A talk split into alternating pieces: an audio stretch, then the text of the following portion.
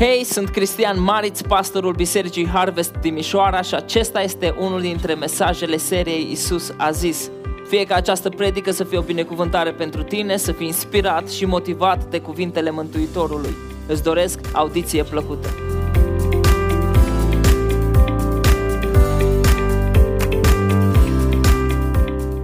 Vă îndemn să deschideți împreună cu mine Bibliile voastre sau aplicațiile ce aveți la voi. Deschideți, vă rog, la Evanghelia după Marcu, capitolul 1. Suntem tot în capitolul 1. Evanghelia după Marcu, capitolul 1, începând cu versetul 16 până la versetul 20. Pe când trecea Iisus pe lângă Marea Galilei, a văzut pe Simon și pe Andrei, fratele lui Simon, aruncând o mreajă în mare căci erau pescari. Iisus le-a zis, veniți după mine și vă voi face pescari de oameni. Îndată ei și-au lăsat mrejele și au mers după el. A mers puțin mai departe și a văzut pe Iacov, fiul lui Zebedei, și pe Ioan, fratele lui, care și ei erau într-o corabie și își dregeau mrejele. Îndată i-a chemat și au lăsat pe tatăl lor Zebedei în corabie cu cei ce lucrau pe plată și au mers după el. Acesta este textul nostru din dimineața aceasta. Un text frumos, de nou vedem cuvintele lui Isus, ceea ce Isus a zis, veniți după mine și vă voi face pescar de oameni. Practic asta vrem să facem în această nouă serie, să trecem prin Evanghelia după Marcu, capitol cu capitol, să vedem ceea ce Isus a zis, ceea ce Isus a vorbit. Cuvintele lui Isus să fie căpătâi pentru noi și să îndeplinim. Nu vrem doar să studiem, să ne facem capul mare, nu vrem doar să luăm cunoștință despre ceea ce El a zis, vrem să ne însușim ceea ce El ne-a spus, ceea ce e valabil pentru noi, să se regăsească și în viețile noastre. Luăm verset cu verset și trecem pe rând prin fiecare. Versetul 16 începe în felul următor, pe când trecea Isus pe lângă Marea Galilei. Marea Galilei este același lucru ca și lacul Genezaret sau Marea Tiberiadei. Unde citiți în Evanghelie, oricare dintre aceste nume este vorba despre Marea, Marea Galilei, care practic era un lac, de fapt nu era o mare. Pe când trecea Isus, și ai spune că asta e doar o mică observație a autorului, însă, din primele trei cuvinte putem să stragem extragem o învățătură extraordinar de importantă și vă rog să fiți foarte atenți că vorbește despre felul lui Isus, cum El acționa. Pentru că Isus Hristos n-a acționat ca și Ioan Botezătorul, de exemplu, sau alte grupuri iudaice, pentru a intra în contact cu oamenii.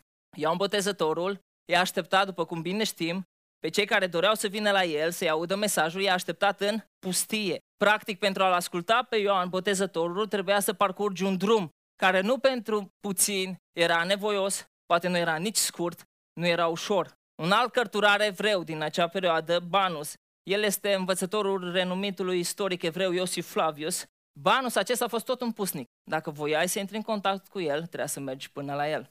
Un alt exemplu ar fi al celor din comunitatea de la Qumran, care au format o așezare nouă, așteptând ca cei interesați să vină la ei. S-au retras în pustie Cine voia să vină să, intre, să interacționeze cu ei, trebuia să vină să bată un drum până ajungeau la ei. Dacă voiai să-ți dai copilul ca să fie învățat de către aceștia, trebuia să-l duci de mânuță să lași o vreme acolo. Rabinii, fariseii, aveau și ei strategia lor când era vorba de a intra în contact cu oamenii și a-și forma grupul de ucenici. Dacă doreai să devii ucenicul lor, ucenicul unui fariseu, trebuia să te înscrii. Urma să fii testat și dacă erai acceptat, deveneai ucenicul lui. Poate erai acceptat, poate nu erai acceptat. Dar întrebarea se ridică, cum a procedat Isus? Cum a procedat Isus? Ce ne spune textul? Pe când trecea Isus pe lângă Marea Galilei, ceea ce înseamnă că Isus, spre deosebire de alții, nu a așteptat ca posibili ucenici să vină la El, ci El s-a dus înspre El, ei. El i-a chemat, El și-a chemat ucenicii pe care și-a ales. Și vedem lucrul ăsta de două ori. În primul rând, Isus a lăsat cerul și a venit pe pământ. Isus și-a lăsat cerul și a venit pe pământ. Puteți să zic că vreți să veniți la mine? Nu faceți mătănii peste mătănii, faceți în conjurați orașe în genunchi, vă deplasați până la nu știu ce localitate, vă târiți, vă chinuiți, faceți dacă vreți să ajungeți la mine. Nu. Ce-a făcut Dumnezeu? S-a întrupat. El a venit. Și apoi, în al doilea rând, îl vedem pe Isus, cât timp era pe pământ. Nu a stat undeva pusnic și a zis, știți ceva, dacă vreți să veniți să vorbiți cu mine, haideți aici. Ucenicilor, dacă vreți să mă urmați, vă rog frumos să veniți să bateți, să treceți măr, șapte măr, șapte munți și șapte țări ca să ajungeți la mine. Nu, El s-a dus înspre ei. De când trecea Iisus, pe lângă Marea Galilei, a văzut pe Simon și pe Andrei, fratele lui Simon, aruncând o mreajă în mare căci erau pescari. Evanghelistul Marcu nu explică cine este Simon, ceea ce înseamnă că destinatarea Evangheliei îl cunoșteau. Și noi, după cum bine știm, este vorba de Simon Petru, cenicul Domnului. Îl cunoșteau atât de bine, încât prezentarea lui Andrei a fost suficient doar să spun atât. Fratele lui Simon. Acești doi frați ce făceau? Aruncau o mreajă în mare, pescar fiind. A fi pescar în Israelul primului secol și mai ales dacă locuiai lângă Marea Galilei, era un lucru cât se poate de obișnuit. Pescarii acelor vremuri făceau parte din clasa de mijloc a societății evreiești. Nu erau nici săraci, dar nici foarte bogați. Ei pescuiau cu ajutorul mrejelor, ceea ce presupune a intra în apă puțin, la marginea apei, nu te duci prea departe, pentru că nu ești pe barcă, nefiind o formă de pescuit care necesita o barcă. În schimb, pescuitul cu ajutorul năvoadelor se făcea cu o barcă. Deci, în concluzie, Simon și cu Andrei erau atât de aproape de țărm încât au putut să fie interpelați. Și vedem că Isus li se adresează în versetul 17. Isus le-a zis, Isus a zis, veniți după mine și vă voi face pescari de oameni. Și vedem o chemare și o promisiune. Și astea sunt primele două cuvinte cheie din dimineața asta. Vom avea patru. O chemare și o promisiune. Veniți după mine este chemarea. Practic, e chemarea lui Isus la ucenicie. În contextul iudaic, ucenicul mergea teoretic, dar și practic după învățătorul lui. Nu era doar teoretic undeva cu învățământ la distanță, fără frecvență. El mergea efectiv după el, după el, pas cu pas. Pe unde mergeau? Dacă el mergea în Capernaum și ucenicul mergea în Capernaum. Dacă el mergea în Ierusalim și ucenicul mergea în Ierusalim. Când auzi chemarea, veniți după mine, însemna, ok, asta implică un preț de plătit. O chemare și o promisiune. Ca și băiat dintr-o, crescut într-o familie de evrei, să auzi cuvintele, vino după mine, din gura unui rabin, era un vis împlinit. Toți copiii, toți băieții evreilor își doreau ca la un moment dat un rabin să le spună vină după mine. Ei abia așteptau. Așa că n-ar trebui să ne fie foarte, foarte mare surprinderea când Isus spune veniți după mine și ei execută. Și ei ascultă din prima. Era visul lor. Și apoi vedem promisiunea.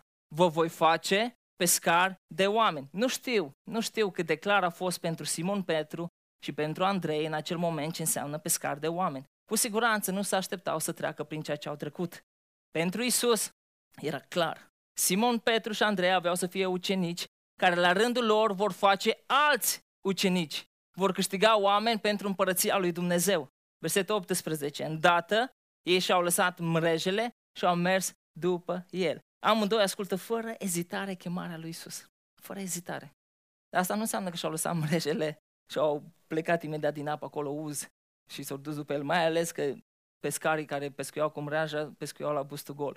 Nu, s-au dus acasă, s-au fi schimbat, au fi mâncat și au luat ce au avut nevoie și s-au dus după el. Însă ce, de, ce e important și de reținut este următorul lucru. Că acest veniți după mine implică și renunțare, nu doar acțiune. Veniți după mine implică și renunțare, nu doar acțiune. Despre Simon Petru știm că avea familie. Tot în capitolul 1, în versetul 29, 30, 31, are loc vindecarea soacrei lui Simon Petru. Deci omul ăsta avea familie. Despre Andrei nu știm dacă a avut o familie sau nu. Însă știm că amândoi au avut o meserie la care au renunțat. Și astfel au intrat pentru aproximativ trei ani și jumătate în ucenicia lui Isus. Au fost martori la o mulțime de minuni și au ascultat cuvintele Mântuitorului direct de la sursă. Și ai zice, bă, și eu aș face la fel. Aș lăsa îndată meseria mea. Nu contează că polițist la vamă, nu contează că antreprenor, nu contează că orice aș fi, las tot. Apropo, Iisus a avut și un vameș printre ucenici. Nu contează ce ești. Când Iisus te cheamă, nu ai zici, bă, vreau să mă duc la sursă, vreau să aud ce spune El, vreau să aud cuvântul Lui. Nu? E cineva între noi care, dacă Iisus îl cheamă, să zică, nu vin? Și acum lumea zice, ăștia mai vechi, mă, nu răspunde că asta e cu te prinde. Nu răspunde că te prinde. Uite, se pare că sunt oameni între noi care aud chemarea Lui și nu răspund dar totul să fie acolo, trup, carne și oase lângă Isus, dă un col de medicină, dă un col de... Mă duc și stau lângă El, mă duc și stau lângă El. Îți gata să renunț la orice ca să fiu în preajma Lui. Au devenit ei pescari de oameni, așa cum Isus le-a promis? Isus a zis că vor deveni pescari de oameni. Au devenit ei pescari de oameni? Simon Petru devine ucenicul lui Isus, apostolul lui Isus, adică apostol înseamnă cel trimis. Și e adevărat că s-a lepădat de Isus, dar nu a rămas acolo în lepădarea lui. Ce a făcut? S-a pocăit. S-a ridicat din păcat și a devenit un martor al învierii lui Isus. În primii ani ai bisericii primare din Ierusalim, el a fost conducătorul acesteia. Petru, Simon Petru. În ziua cinzecimii, la pogorârea Duhului Sfânt, s-a ridicat și a predicat. El care nu avea nu știu câtă carte. El care era pescar de meserie. El s-a ridicat și a predicat. De ce? Pentru că a stat trei ani și jumătate în preajma lui Isus, pentru că au fost umplut de Duhul Sfânt. Și a avut curaj, a avut putere și a predicat. Și în urma predicii lui, mulțimea l-a întrebat, hei, nici nu știm cum te cheamă, dar spune, ce să facem? Ce să facem? Pentru că unii oameni, când predică astăzi sau orice acțiune fac, sunt mai interesați decât să stârnească, decât să lase pe Duhul Sfânt să lucreze pe ei, încât oamenii să spună la final ce să facem, îți mai interesați ca imaginea lor să fie bună, îți mai interesați ca oamenii să știe cum îi cheamă pe ei. Și asta e trist. Și te miri de ce predicarea nu are putere, de ce oamenii nu se schimbă, de ce nu se întorc la Dumnezeu oameni. Nici măcar nu știau cum îl cheamă. Ce să facem, omule? Și răspunsul lui Petru a fost simplu și direct. Pocăiți-vă și fiecare din voi să fie botezat în numele lui Isus Hristos spre iertarea păcatelor voastre. Apoi veți primi darul Sfântului Duh, căci făgăduința aceasta este pentru voi, pentru copiii voștri și pentru toți cei ce sunt departe acum, în oricât de mare număr îi va chema Domnul Dumnezeul nostru, adică și pentru românii din secolul 21. Și asta e un lucru extraordinar. Apostolul Petru n-a făcut nimic altceva decât să ducă mai departe ceea ce Isus a zis, să ducă mai departe învățătura lui Isus. Exact cum am vorbit și duminica trecută.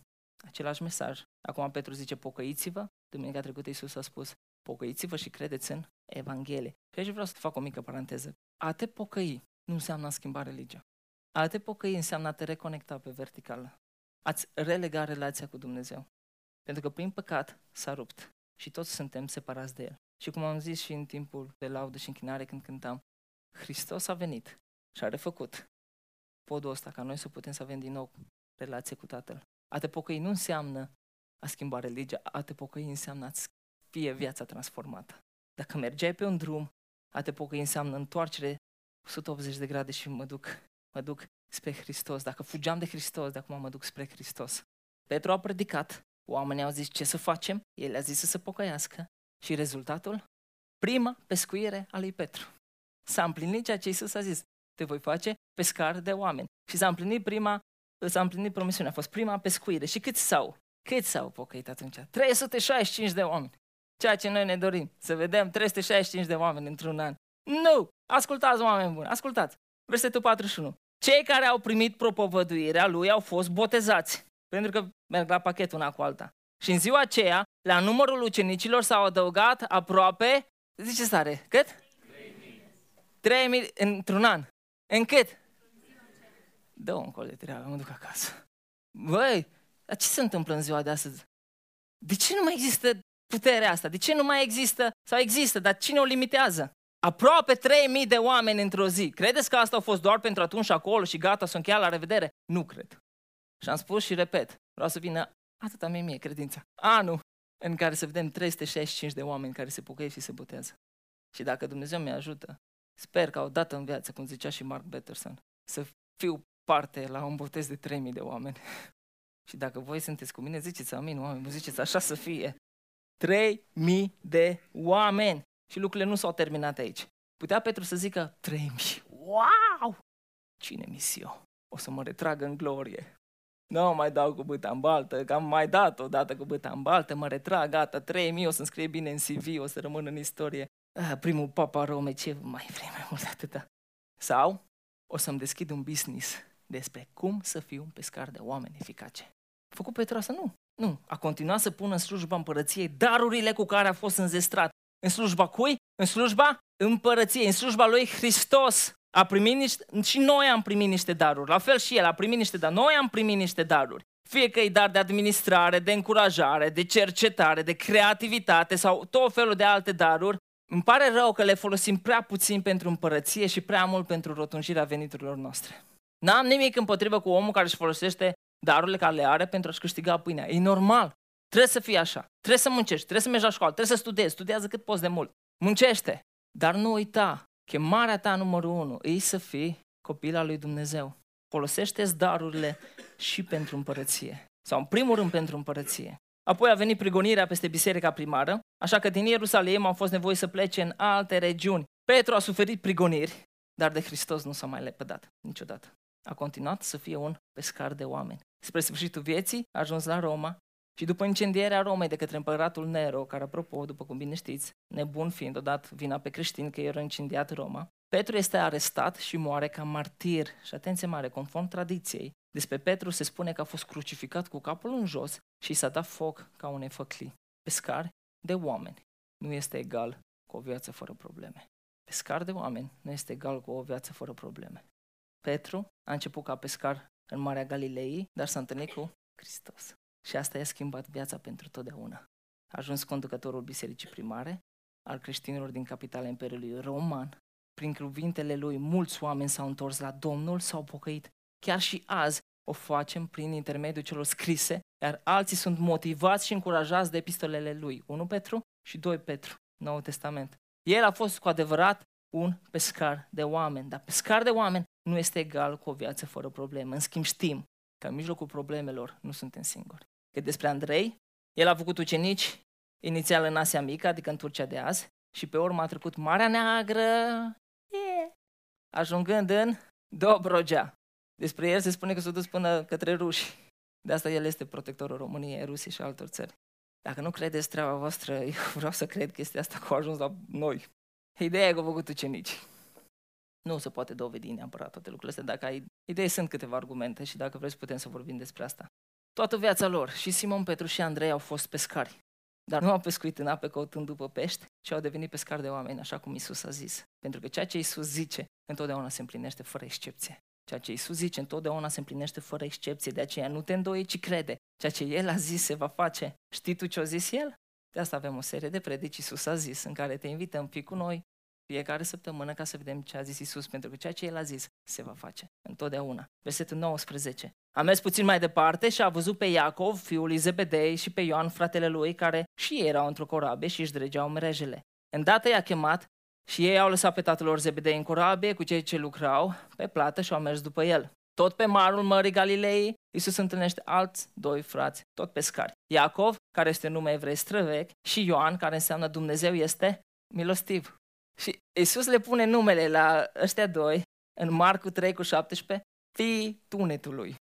Ăștia erau puternici, erau băgați în priză. Fii tunetului. Tatăl lor era antreprenor. Zice că l-a lăsat pe barcă cu cei care lucrau pe plată. Deci avea un business destul de mic. Mama lor, mama lor, atenție la mama lor. Citiți în Matei 20. Mama lor era o femeie hotărâtă. Eu luat pe amândoi vlășgani, s-a dus în fața lui sus, unul la stânga, unul la dreapta și a zis, când vei veni tu în împărăția ta, pune pe unul la stânga și unul la dreapta. Și ăștia erau fiii tunetului. Imaginează-ți.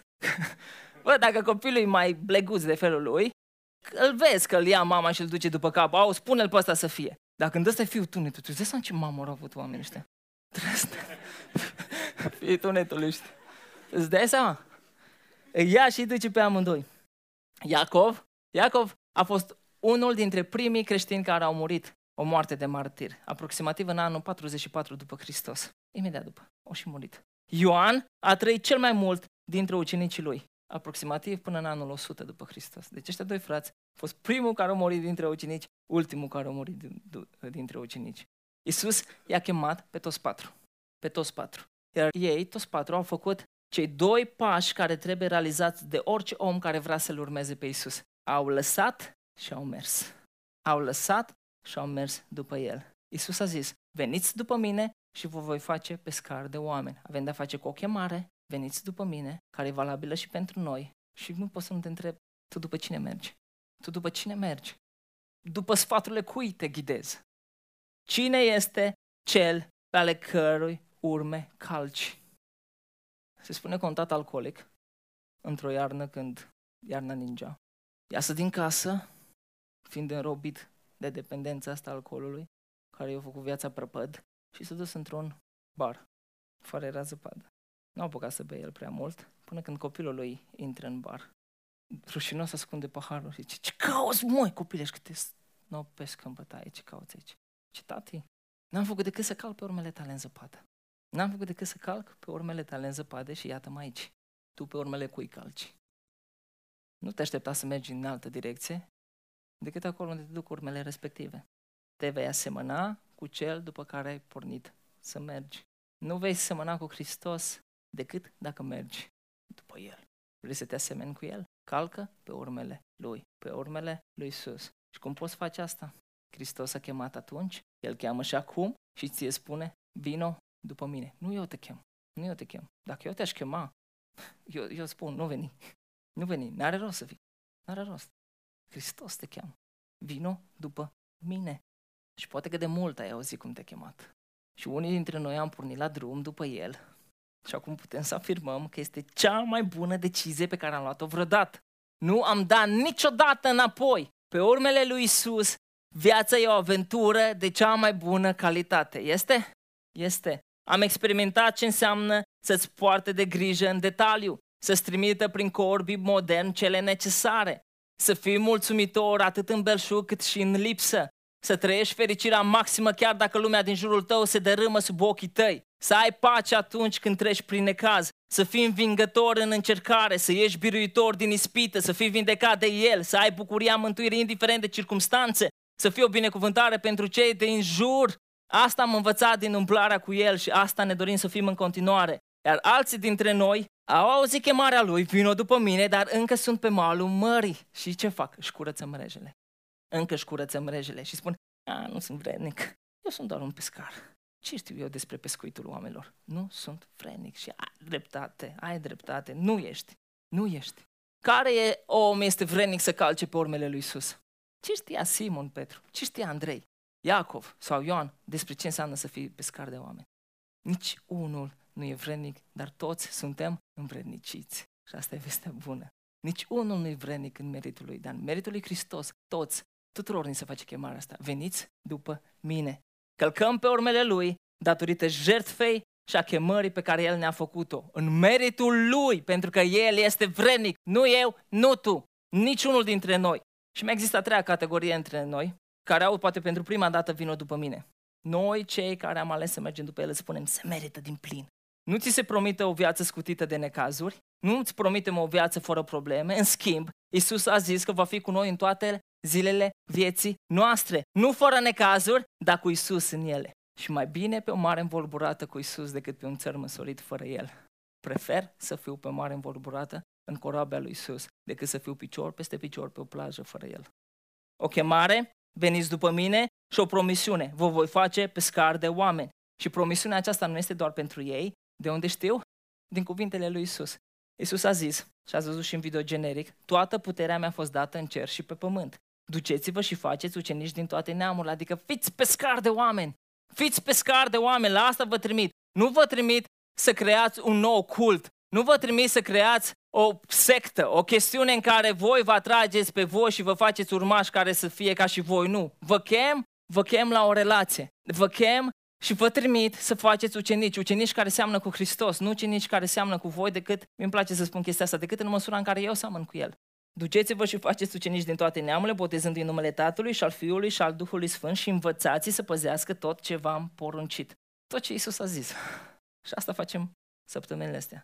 Și iată că eu sunt cu voi în toate zilele până la sfârșitul veacului. Amin. Pe fiecare dintre noi ne-a chemat să fim pescari de oameni și te întreb, cum stai tu cu pescuitul? El te-a chemat să fii un pescar de oameni. Cum stai cu pescuitul?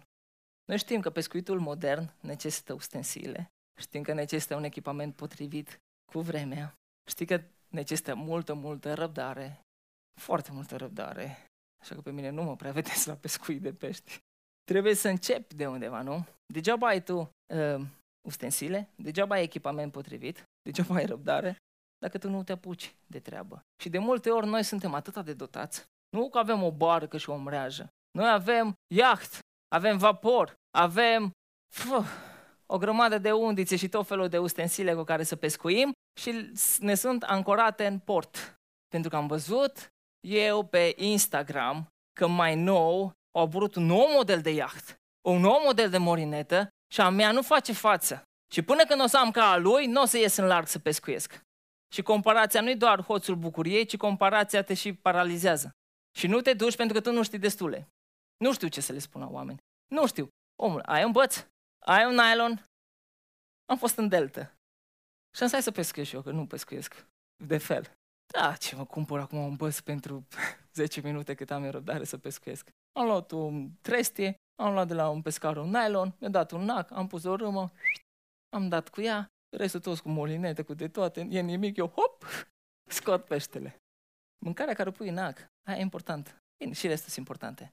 De ideea e că în pescuitul ăsta nu e singur. Nu e singur. Nu tu te faci prin puterile tale pescar de oameni. El te face. Și ceea ce El a promis, El întotdeauna, întotdeauna face, împlinește. Întotdeauna. Nu te uita că altul are un băț mai bun ca tău. Aruncă-l, fratele meu. Aruncă-l. Stăm pe țărm și ne plângem că nu avem echipamentul suficient ca să pescuim. Pe când avem un echipament foarte bun. Foarte bun. Da, poate zici, bă, eu nu sunt nu nu pescar, eu sunt constructor de case. Și m-am stat și m-am gândit, dacă ai fi constructor de case, oare ce ți-ar fi zis Isus? Că ar zice, veniți după mine și voi face pescar de oameni, care erau pescari. La un constructor de case am zis că i-ar zice în felul următor, ce-ar fi? Ce-ar fi ideea să contribuim, să contribui la construirea de vieți? Nu doar case. Sau renovezi case? Ce-ar fi ideea să renovezi vieți? Ești programator în IT? Ce-ar fi ca de azi să programezi sub comanda lui? Să pregătești calea altora? Un fel de Ioan Botezător. Ești șofer? Nu conduc doar mașini. Conduc pe alții la Hristos. Ești topograf. Nu doar vei măsura. Nu doar vei măsura, ci vei extinde hotare. Vei extinde hotarele împărăției. Ai un magazin sau vinzi ceva, de azi nu le vei vorbi doar despre produsele tale, ci mă vei mărturisi pe mine, spune Isus astăzi. Dar poate tu ești specialist în marketing. Vezi nevoile celor din jur și promovează valorile împărăției. Doctor, de azi vei prescrie tratamente bazate pe cuvântul meu cel dătător de viață. E sudor? De azi înainte nu vei contribui doar la legarea unui material de altul, ci vei lega și întări relații. Iar cea mai importantă relație este cea pe verticală. Ești avocat? Susține cauza mea. Pledează pentru adevăr cu amare. Orice meserie ai avea, nu te limita acolo. Fă-ți jobul cât de bine poți. Dă tot. Lucrează ca pentru Domnul. Nu fă nimic de mântuială. Nu contează că nu te vede șeful. Fă bine ceea ce faci. Fă perfect dacă poți. dă toată silința. Consumă-te. Că și prin asta tu răspândești mireasma lui Hristos când vede seriozitate în tine. Dar indiferent de ce meserie ai, nu uita, meseria nu este decât un mijloc.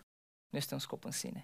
Chemarea noastră este să răspândim vestea bună. Și dacă meseria ta te oprește în a spune altora des- despre Hristos, atunci spun sincer, schimbă meseria.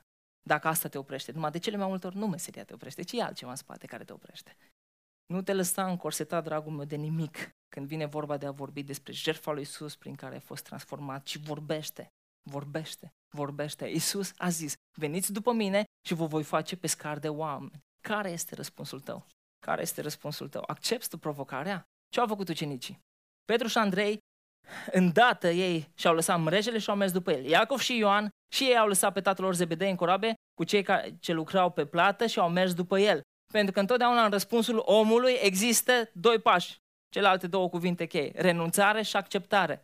Au lăsat și au mers după el. Au renunțat și au acceptat.